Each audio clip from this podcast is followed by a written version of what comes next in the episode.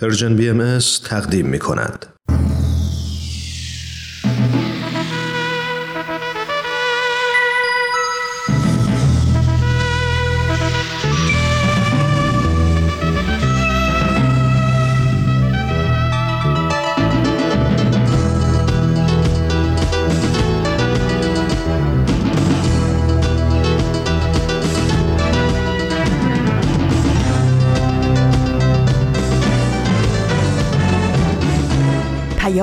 دوست، برنامه‌ای برای تفاهم و پیوند دلها.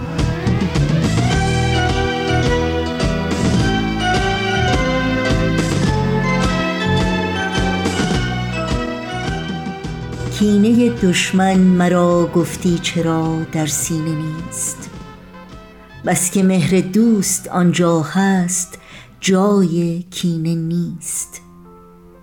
نقد جان را رایگان در راه آزادی دهیم، گر به جیب و کیسه ما مفلسان نقدینه نیست. گنج عزت کنج عزلت بود آن را دلچو یافت، دیگرش از بی‌نیازی حاجت گنجینه نیست. خوب و بد را صفحه طوفان نماید منعکس، زان که این لوح درخشان کمتر از آینه نیست.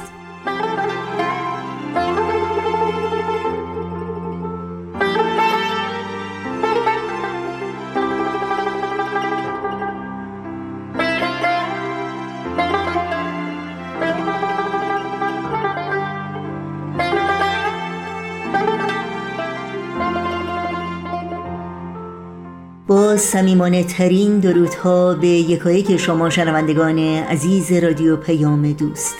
امیدواریم در هر سوی این دهکده جهانی که با برنامه‌های امروز ما همراهی می‌کنید تندرست و ایمن و سرفراز باشید و با امید و اطمینان به روزهای بهتر و روشن‌تر روز و روزگار رو سپری کنید.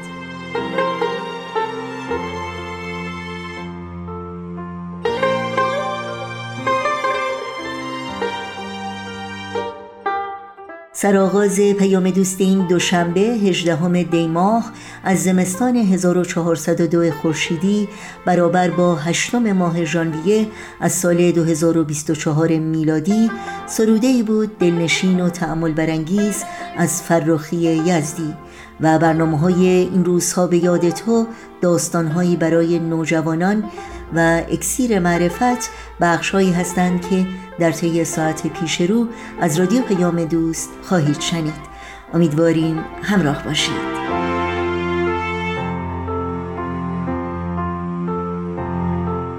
همیشه و بی‌صبرانه منتظر دریافت نظرها و پیشنهادها و پرسش‌های شما هم در مورد برنامه‌ها هستیم. برای تماس با ما ایمیل آدرس ما هست info@persianbms.org، شماره تلفن ما 001-703-671-88-88 و در واتساپ هم میتونید با شماره 001-847-425-7998 تماس بگیرید.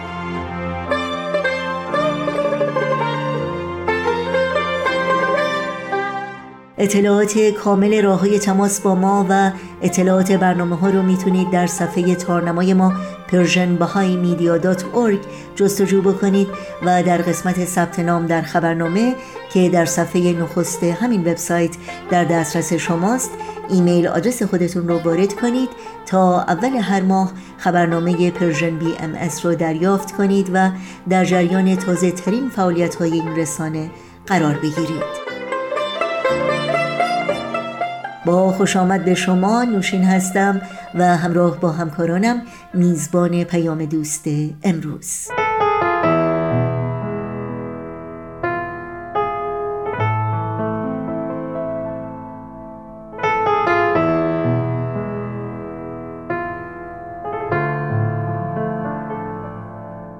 و ما از خبرهای بسیار تکاندهنده این روزها که نگرانی جامعه جهانی رو برانگیخته، یورش ماموران امنیتی جمهوری اسلامی به روستای احمد آباد ساری در مازندران و مصادره نزدیک به 40 هکتار از زمینهای زیر کشت متعلق به شهروندان بهایی در این روستاست. بر اساس گزارش‌های منتشر شده در رسانه‌ها و شبکه‌های اجتماعی، روز یکشنبه دهم دی ماه 200 مامور امنیتی، یگان ویژه و کارکنان سازمان منابع طبیعی استان مازندران با یورش به روستای احمدآباد که اکثر اهالی آن بهایی هستند و بستن راه‌های ورود و خروج از رفت آمد اهالی روستا ممانعت کرده، تمامی گوشی‌های موبایل اهالی روستا را ضبط تا مانع از اطلاع رسانی و گرفتن فیلم و عکس شوند و روز بعد این ماموران به زمین‌ها و شالیزارهای این اهالی هجوم برده و نزدیک به 40 هکتار از زمین‌های آنان را مصادره کردند. زمین‌هایی که بیش از 70 سال است متعلق به شهروندان بهایی در این روستاست. تخریب و مصادره خانه‌ها و زمین‌های شهروندان بهایی که از آغاز پیروزی انقلاب اسلامی ادامه داشته، بخشی از تلاش سیستماتیک مقامات جمهوری اسلامی علیه پیروان آیین بهایی در ایران و تداوم آزار و اذیت آنان است. در اعتراض به این رفتار غیرانسانی، 147 نفر از فعالان سیاسی و مدنی با انتشار بیانیه‌ای تحت عنوان به این شرمساری تاریخی پایان دهید، به موج جدید سرکوب‌های بیرحمانه جمهوری اسلامی علیه شهروندان بهایی اشاره کرده می‌نویسند: بهاییان در ایران بیش از 1 قرن و نیم است که تحت فشار و سرکوب سیستماتیک عقیدتی، سیاسی، آموزشی و اقتصادی بوده و هستند. سرکوبی بیرحمانه‌ای که گاه ابعاد غیر قابل تصور و ضد انسانی داشته است. متن کامل این بیانیه رو شما میتونید در سایت خبرنامه گویا news.guya.com ملاحظه کنید. آبادی و گر خراب ایران منی، آبادی و گر خراب ایران منی، ویران نز دیگران که ویران منی، ویران نز دیگران که ویران منی.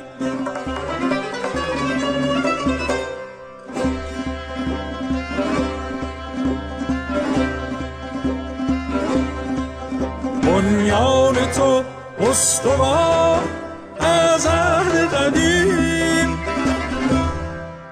گهگاه اگر شکست ایوان منی، گهگاه اگر شکست ایوان منی.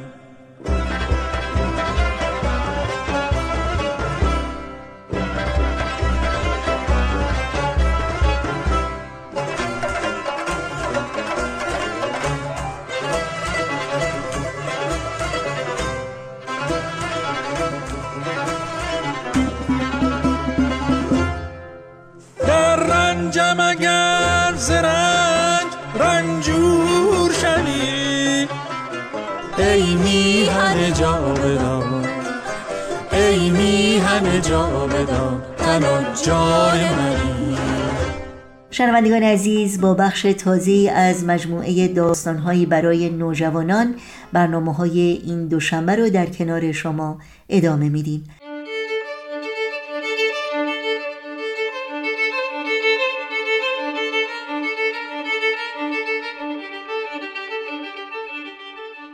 اغلب میگن قصه ها روایت دنیای خیال آدمان. من ولی فکر میکنم که نویسنده با بجا گذاشتن فکر و احساس تو ذهن و قلب خواننده ها به حیات خودش ادامه میده. تعمق روی احساس و افکار خودمون موقع شنیدن یا خوندن یک اثر و تحلیل شخصیت و اتفاقی داستان 2 تا فایده بر ما دارن. یکی این که کمک میکنن درک بهتری از واقعیت دنیای اطرافمون داشته باشیم. دومم این که زبان قوی‌تری برای تعریفش بهمون میدن، مخصوصا به ما نوجوانا که قوای تخیل و درکمون تو پویاترین نقطه زندگی قرار داره. پس گوش میکنیم و میاندیشیم به داستانهایی برای نوجوانان.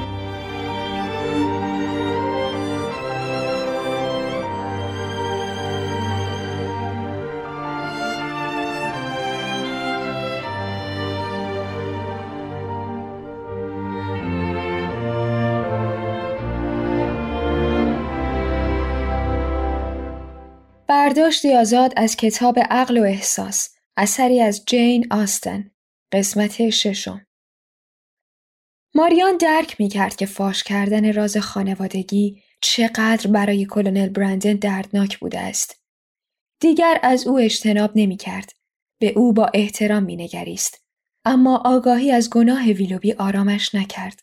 بالعکس، قصه الیزای بیچاره و بی‌بندوباری آن مرد بر افکارش سایه افکند. سر جان، خانم جنینگز و خانم پالمر از اشاره به ویلوبی در حضور ماریان پرهیز و رابطه خود را با ویلوبی قطع کردند. اما لیدی میدلتون برخلاف میل شوهرش برای میس گری متشخص کارت تبریک فرستاد. 2 هفته گذشت. روزنامه‌های لندن منتشر کردند. آقای جان ویلوبی از النم و میس سوفیا گری با جهاز 50,000 پوند ازدواج کردند. همسر توماس پالمر پسر و وارثی سالم به دنیا آورد. با غلیان نومیدی خانم دشوود نامه النور را پاسخ داد. صلاح نبود ماریان به خانه مملو و از خاطرات ویلوبی بازگردد. همچنین میخواست دخترها برادرشان را ببینند، زیرا جان به نامادریش نوشته بود که به زودی به لندن خواهند رفت. جان که مشتاق دیدار خواهرانش و آشنایی با دوستان ثروتمندشان بود، به منزل خانم جنینگز رفت و با کلونل برندن نیز آشنا شد. سپس از النور خواست با او تا خانه میدلتون ها قدم بزند. ادوارد گفت از خونتون خوشش اومده. خیالم راحت شد. دوستای خوبی هم پیدا کردید. راستی کلونل برندن کیه؟ پول داره؟ صاحب ملک دلافورده. چه خوب، جنتلمن به نظر میرسه.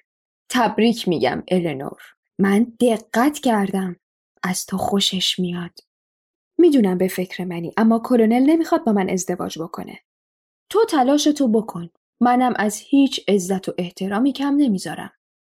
راستی واسه ادوارد دختر لورد مورتن رو زیر نظر داریم. میس مورتن 30,000 پوند داره. خانم فررز واقعا مادر سخاوتمندیه. یه نمونش همین 2 روز پیش که رسیدیم 200 پوند گذاشت کف دست فنی. میدونه دستمون تو خرجه. مخارجتون بالاست اما درآمدتون زیاده. نمیخوام غر بزنم ولی ما هم داستان داریم. مثلا مزرعه‌ای که چسبیده بود به نورلند رو خریدم. وجدانم اجازه نمیداد بذارم بیفته دست یه آدم دیگه. به عنوان یه جنتلمن مسئولیت اجتماعی به گردنمه. فنی تصمیم گرفت گلخونه بسازه. دستمون واسه اونم تو خرجه. مجبور شدیم درختای گردو رو ببریم که جا واسه گلخونه باز شه. تازه مادرت که سرویس چینی رو از نورلند برد، مجبور شدیم دوباره هزینه کنیم. راستی النور، ماریان لاغر شده. رنگ به رو نداره. طوریشه؟ پس از این مکالمه جان با همسرش مطرح کرد که بهتر است خواهرانش را دعوت کنند. فنی استدلال کرد. میدونی من چقدر خواهراتو دوست دارم، اما اگه مهمونای خانم جنینگز رو دعوت کنی ممکنه بهش بر بخوره. بعدشم استیل ها اومدن لندن. داییشون معلم ادوارد بوده. بهتر محبتشون رو جبران کنیم. خواهراتو بعدن دعوت میکنیم.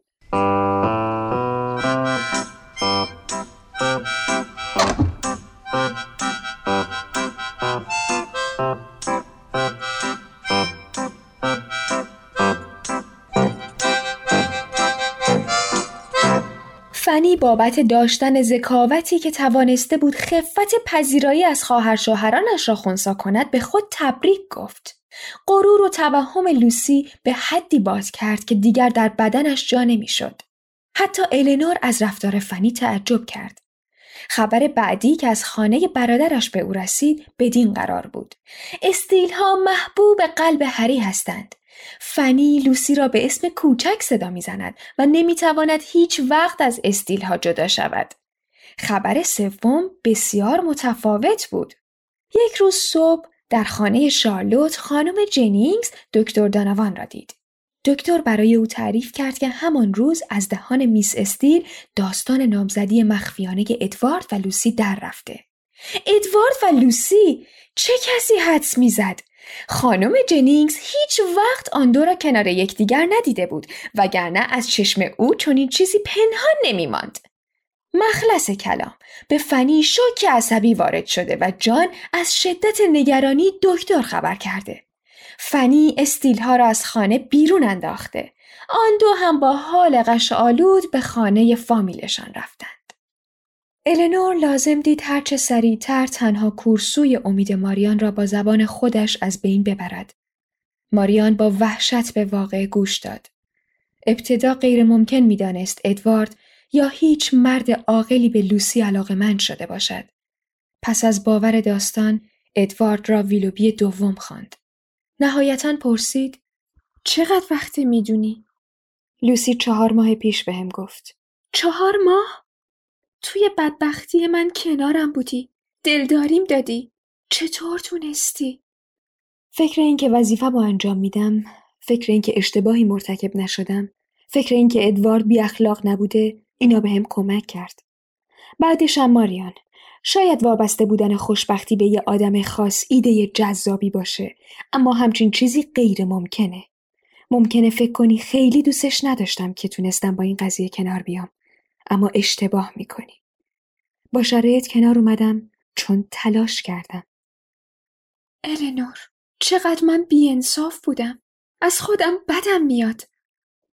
در این شرایط ماریان به خواهرش قول داد از آن پس احساساتش را مدیریت و با مدارای بیشتری با دیگران رفتار کند. در خانه دیگری در لندن اما مکالمه کاملا متفاوتی در حال وقوع بود. خانم فررز ادوارد را نزد خود خواند. Is it true that you have secretly engaged yourself to this young woman? Answer me. این مادر فولاد زره ابتدا از ابزار ترغیب و سپس تهدید استفاده کرد تا پسرش به نامزدی خود خاتمه دهد. Unless you abandon this ridiculous plan, you will have nothing from me. Nothing. ادوارد که می دانست چون این عملی بر شهرت لوسی ضربه خواهد زد، ارثیه و حقوقش به عنوان پسر ارشد را از دست داد و برای همیشه از خانه مادر طرد شد.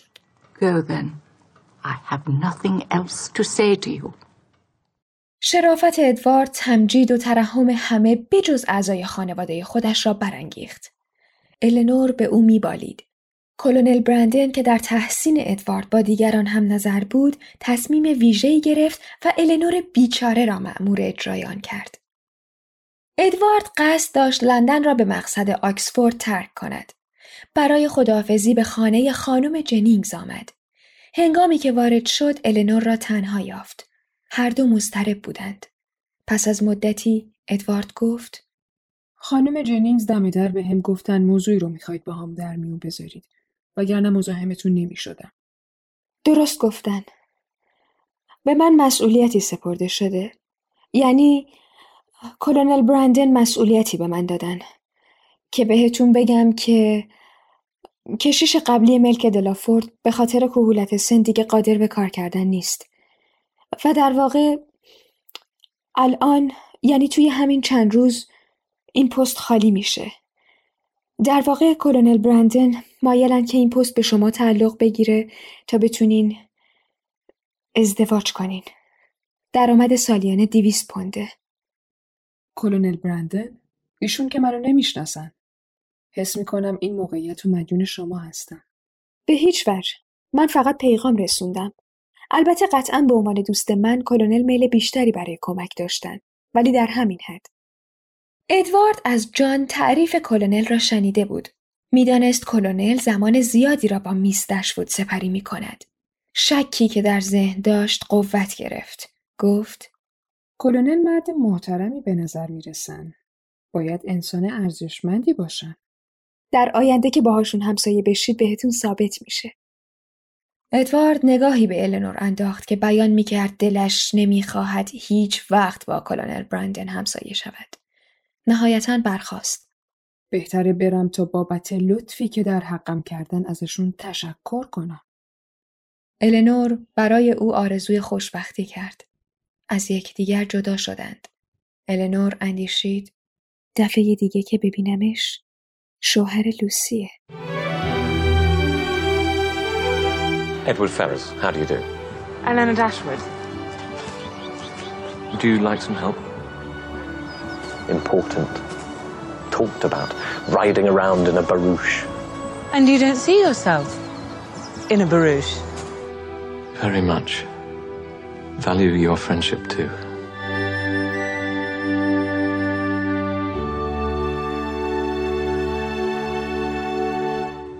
Then please let him alone to come in his own good time. I'm very happy to see you again. And are you? What is it? Nothing. Nothing I can speak of. I should never have come here. چه احساسی نسبت به ادوارد دارید؟ آیا با لوسی خوشبخت میشه؟ Miss Dashwood, Elinor. Mr. Ferrars, you know Miss Lucy Steele, I think. Well, I am profoundly grateful to him and to you, Elinor. در مورد جان و فنی چه فکر می‌کنید؟ خرابکاری بیشتری مونده که انجام بدن یا نه؟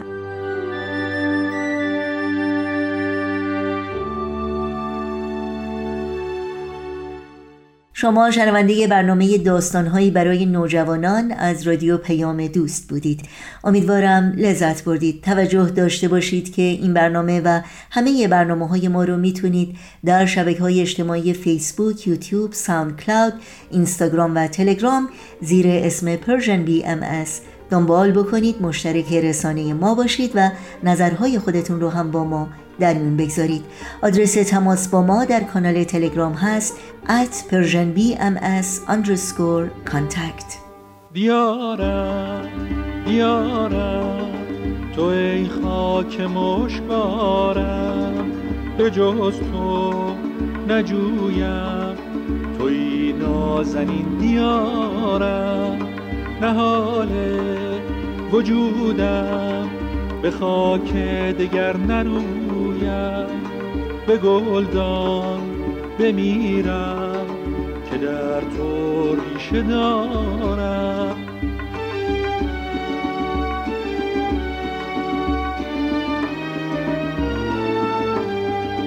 هوایت دم مسیحا ز بوی جمال ابرها، زمینت بود مقدس ز خون رب اعلا، تو ای مشرق هدایت تو ای محشر قیامت، ز سوی تو برنگردم توی قبله سعادت، توی قبله سعادت. آخرین بخش پیام دوست امروز ما برنامه تازه‌ای است از مجموعه اکسیر معرفت که همکارمون سهیل کمالی تهیه و تقدیم میکنه. اکسیر معرفت.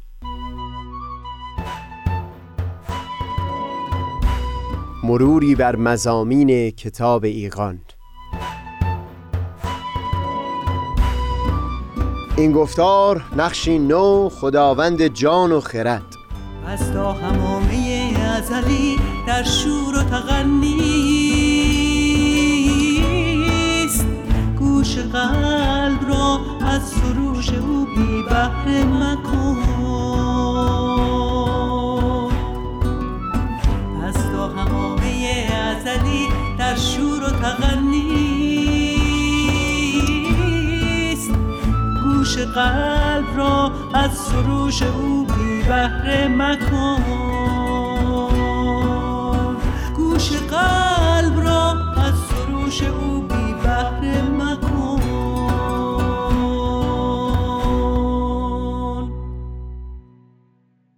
دوستان، سهیل کمالی هستم. در ادامه بحثی که پیرامون مسئله وحدت وجود یا همه خدایی داشتیم، در گفتار پیشین تلاش کردیم تا تبعات معرفتی اون گفتگو رو وارسی بکنیم.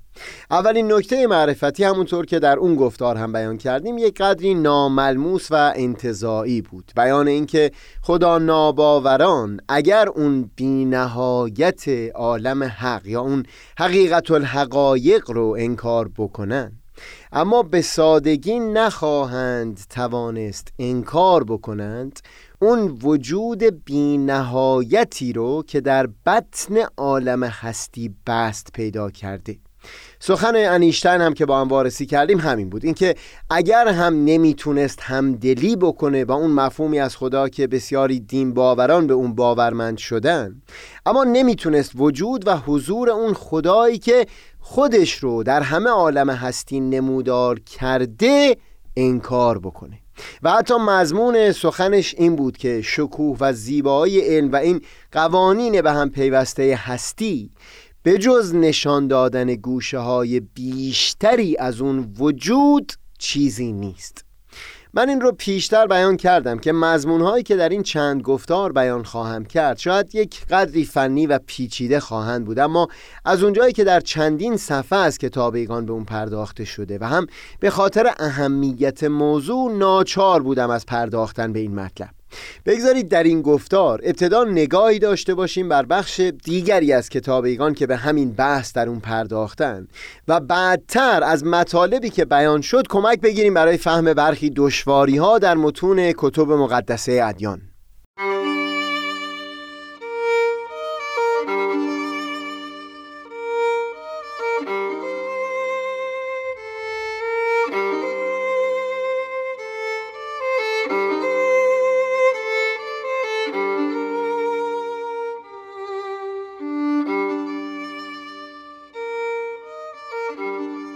برای مرور مختصری بر مطالب پیشین به یاد بیاریم که چندین بار در این یک دو گفتار گذشته تکرار کردیم که در الهیات بهایی سخن از سه عالم به میون آمده: عالم حق، عالم امر و عالم خلق.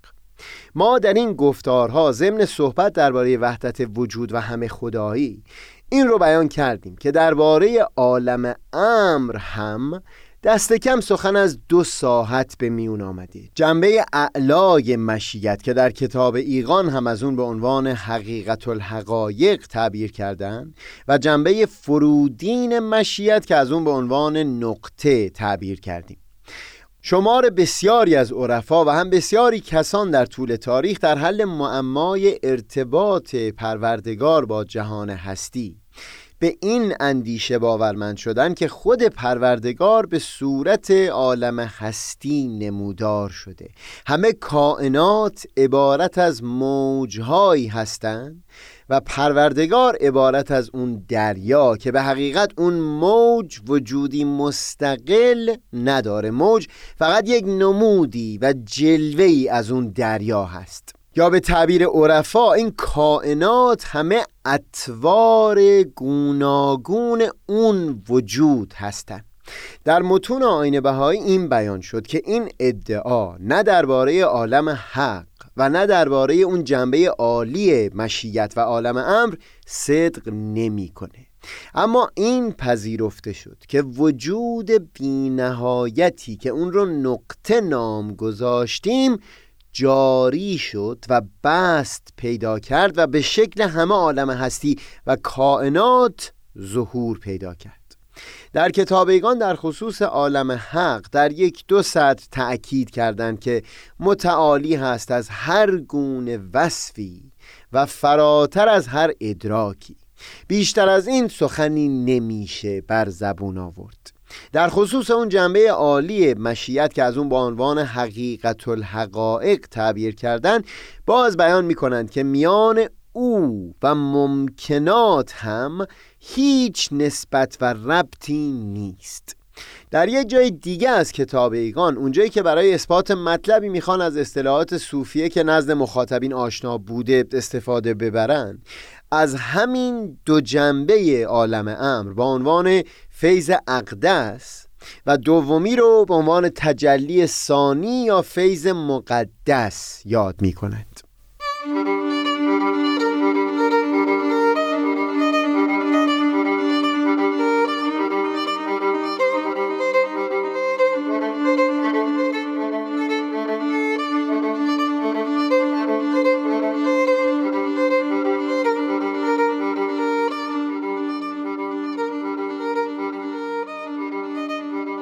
در این بخش از کتاب ایقان بحث پیرامون مفهوم لقاء الله بوده. آیات بسیاری در قرآن و هم سایر کتاب‌های آسمانی که در اونها وعده به دیدار پروردگار داده بودند، در کتاب ایقان تلاششون اون هست که بیان بکنن مقصود از این لقاء الله همون دوران ظهور پیامبران الهی هست. در پاسخ افرادی که بیان می‌کردن مراد دیدار تجلی حضرت پروردگار هست، بیان می کنند که اگر منظور تجلی عام باشه، این در همه اشیا در همه زمانها موجود بوده. بلکه همونطور که در مثال دریا و موج بیان کردیم، اگر انسان را بصر معنوی الهی مفتوح شود، ملاحظه می نماید که هیچ شیئی بی ظهور تجلی پادشاه حقیقی موجود نه، چنانچه همه ممکنات و مخلوقات را ملاحظه می نمایید که حاکی اند از ظهور و بروز آن نور معنوی. و بیان می کنند این تجلی در همه زمانها وجود داشته و دلیلی نمی بود که وعده لقاء الله را موکول بکنند به دوران قیامت. بعد میفهمند این افرادی که منظور از لقاء الله رو عبارت از دیدار تجلی الهی گرفتن، اگر مقصود از این تجلی الهی تجلی خاص باشه، در یک رتبه اون تجلی در غیب خود ذات هست و در این رتبه احدی به اون فائز نخواهد شد. بیان هم میکنند که این رتبه رو صوفیه به عنوان فیض اقدس تعبیر کردند. این شیرین هست که باز هم مشخصا در اینجا سخن از عالم حق نیست، چون تفکیک دارن میدن تجلی الهی رو با خود عالم حق. لذا مشخصا منظور عالی ترین رتبه در عالم امر هست. اما بعد درباره تجلی خاص دوم که صوفیه از اون با اصطلاح فیض مقدس تعبیر کرده، بیان میکنند که این مسلماً در عالم خلق است، یعنی در عالم ظهور اولیه و بروز بدعیه. در برنامه اکسیر معرفت مجال تفصیل بیشتر این مطلب نخواهد بود، اما برای افرادی که میل دارن به صورت بسیار ظریف و عمیق در مباحث الهیات تأمل بکنن، این نکته جالب هست که در کتاب ایقان اون تجلی عام رو که عبارت از عالم خلق هست با این تجلی خاص دوم تفکیک میکنن. این دومی رو بیان میکنن که مسلماً در عالم خلق هست، اما چون بحث تجلی خاص در عالم امر بوده، توضیح میدن که یعنی در عالم ظهور اولیه و بروز بدعیه. در واقع این اون خط فاصلی هست که جنبه‌ای و رتبه‌ای از عالم امر رو متصل میکنه به عالم خلق، همون رتبه‌ای از مشیت اولیه که عبارت میشه از بطن عالم هستی و همونطور که بیان میکنن عالی ترین ظهور و نمود اون در وجود پیامبران الهی هست که جلوه‌گر میشه. در این صورت در همین عالی ترین نمودها هست که فرد میتونه لقاء الله رو آشکارا تجربه بکنه.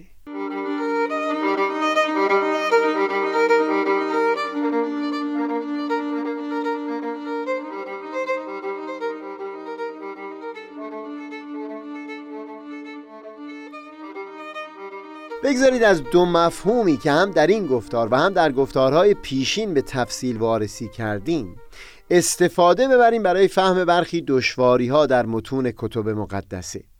یک مفهوم اون عالی ترین جنبه عالم امر، یعنی حقیقت الحقایق، و دیگری اون جنبه فرودین، نقطه که بست و جاری شدن او مساوی هست با ایجاد جهان هستی. پیش از ورود به متون کتب مقدسه بگذارید سری بزنیم به سند ملی ایران زمین، شاهنامه فردوسی، و کمکی که این دو مفهوم میکنه برای فهم مقدمه، یعنی ابیات آغازین شاهنامه. به طور چکیده در اون مصرع آغازین به نام خداوند جان و خرد، مقصود از جان همون نقطه هست که جاری شده در همه هستی و مقصود از خرد همون جنبه عالی مشیت، یعنی حقیقت الحقایق. دکتر عزیزالله جوینی کتاب بسیار مفصلی در گزارش واژگان دشوار و ابیات شاهنامه تألیف کرده. در جلد اول همین کتاب مقاله‌ای را نقل می‌کنه از عباس زریاب خویی، استاد تاریخ ایران و اسلام و ادب فارسی و عربی، در وارسی مضمون مقدمه شاهنامه فردوسی، همون مقدمه‌ای که با ابیات بسیار معروف به نام خداوند جان و خرد آغاز میشه.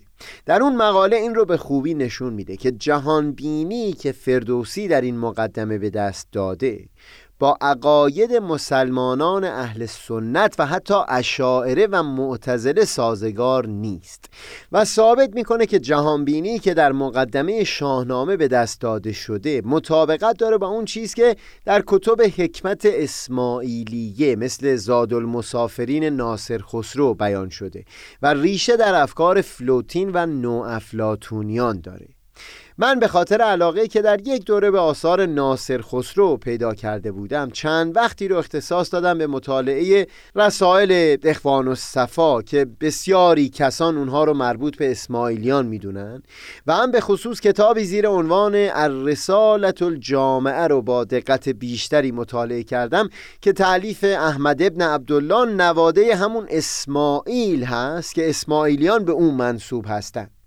اینجا قصد تفصیل مضامین اون آثار رو ندارم، منتها بگذارید از مقاله یکی از اساتید دانشگاه در اردن، ادیب عباسی، استفاده ببرم برای آشنایی با دو اصطلاح در فلسفه آفرینش نزد اسماعیلیان.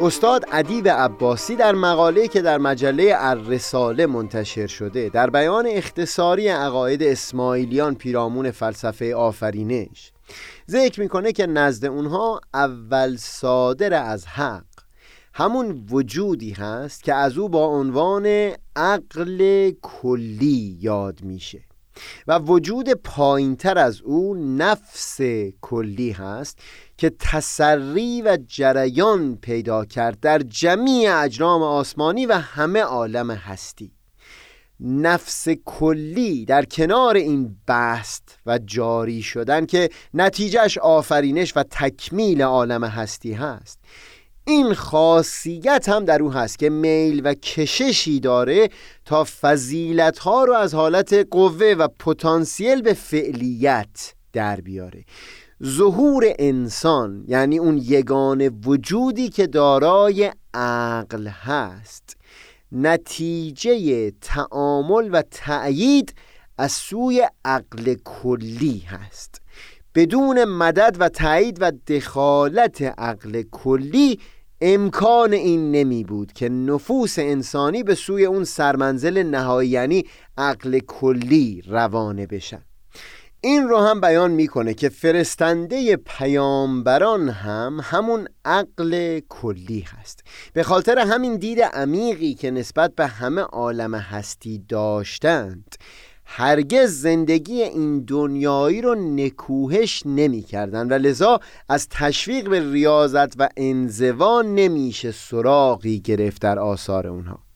در آخر نویسنده تأکید میکنه که در همه این اندیشه ها تأثیر افکار فلوتین و اندیشه های نوافلاطونی و هم اندیشه وحدت وجود به وضوح پدیدار هست.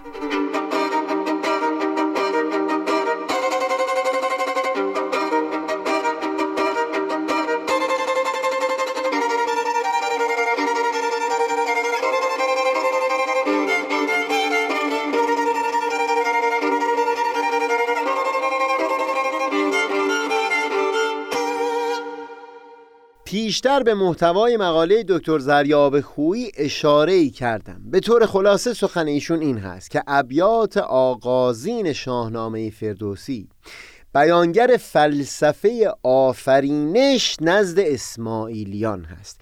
مقصود از خرد همون عقل کلی و مقصود از جان همون نفس کلی هست.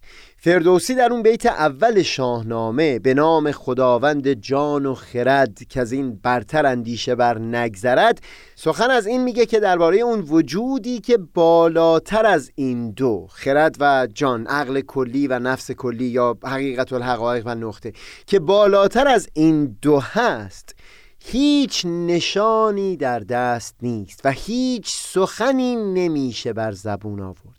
به حقیقت تمام سخنهای ما، فلسفه ورزیها و اندیشیدنهای ما محدود خواهد بود به اون چیز که فردوسی جان نام گذاشته یا نفس کلی یا همون نقطه که ما بیان کردیم. و نهایتاً این هست که گاهی بشه سراغی گرفت و سخنی گفت از دخالت و نقش و تأثیر خرد، عقل کلی یا جنبه عالی مشیت که در کتاب ایقان هم از اون به عنوان حقیقت الحقایق یاد کردن. درباره عالم حق واضحاً سخن فردوسی اون هست که ز نام و نشان و گمان برتر است و هم بیان میکنه که فراتر از این که بگوییم هست هیچ نمیشه گفت. وجود عالم حق رو فراتر از هستی به حساب میاره. اندیشه آدمی نمیتونه فراتر بره از مرحله هستی که پایینتر از وجود حق هست. از این پرده برتر سخنگاه نیست، ز هستی مر اندیشه را راه نیست. در یک بیت تاکید میکنه که اول صادر از حق همون عقل کلی هست. نخست آفرینش خرد را شناس. بعدتر فردوسی به ستایش و تمجید خرد انسان میپردازه که خود نشانی و نماینده ای از همون خرد کلی هست در عالم هستی.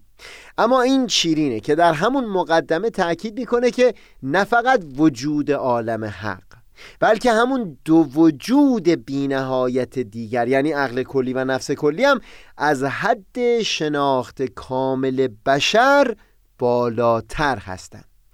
خرد را و جان را که داند ستود، وگر من ستایم که یارد شنود. همین ابیات ما رو به یاد سخنان انیشتین در گفتار پیشین میاندازه که سخن میگفت از چیزی لطیف و غیر قابل لمس و توصیف ناشدنی که فراتر از حد ادراک ماست، پس پشت همین عالم هستی. بگذارید این چند کلمه پیرامون شاهنامه و هم وارسی متونی از کتب مقدسه رو در گفتارهای بعد پی بگیریم. منم آفتاب بینش و دریای دانش، منم آفتاب بینش و دریای دانش،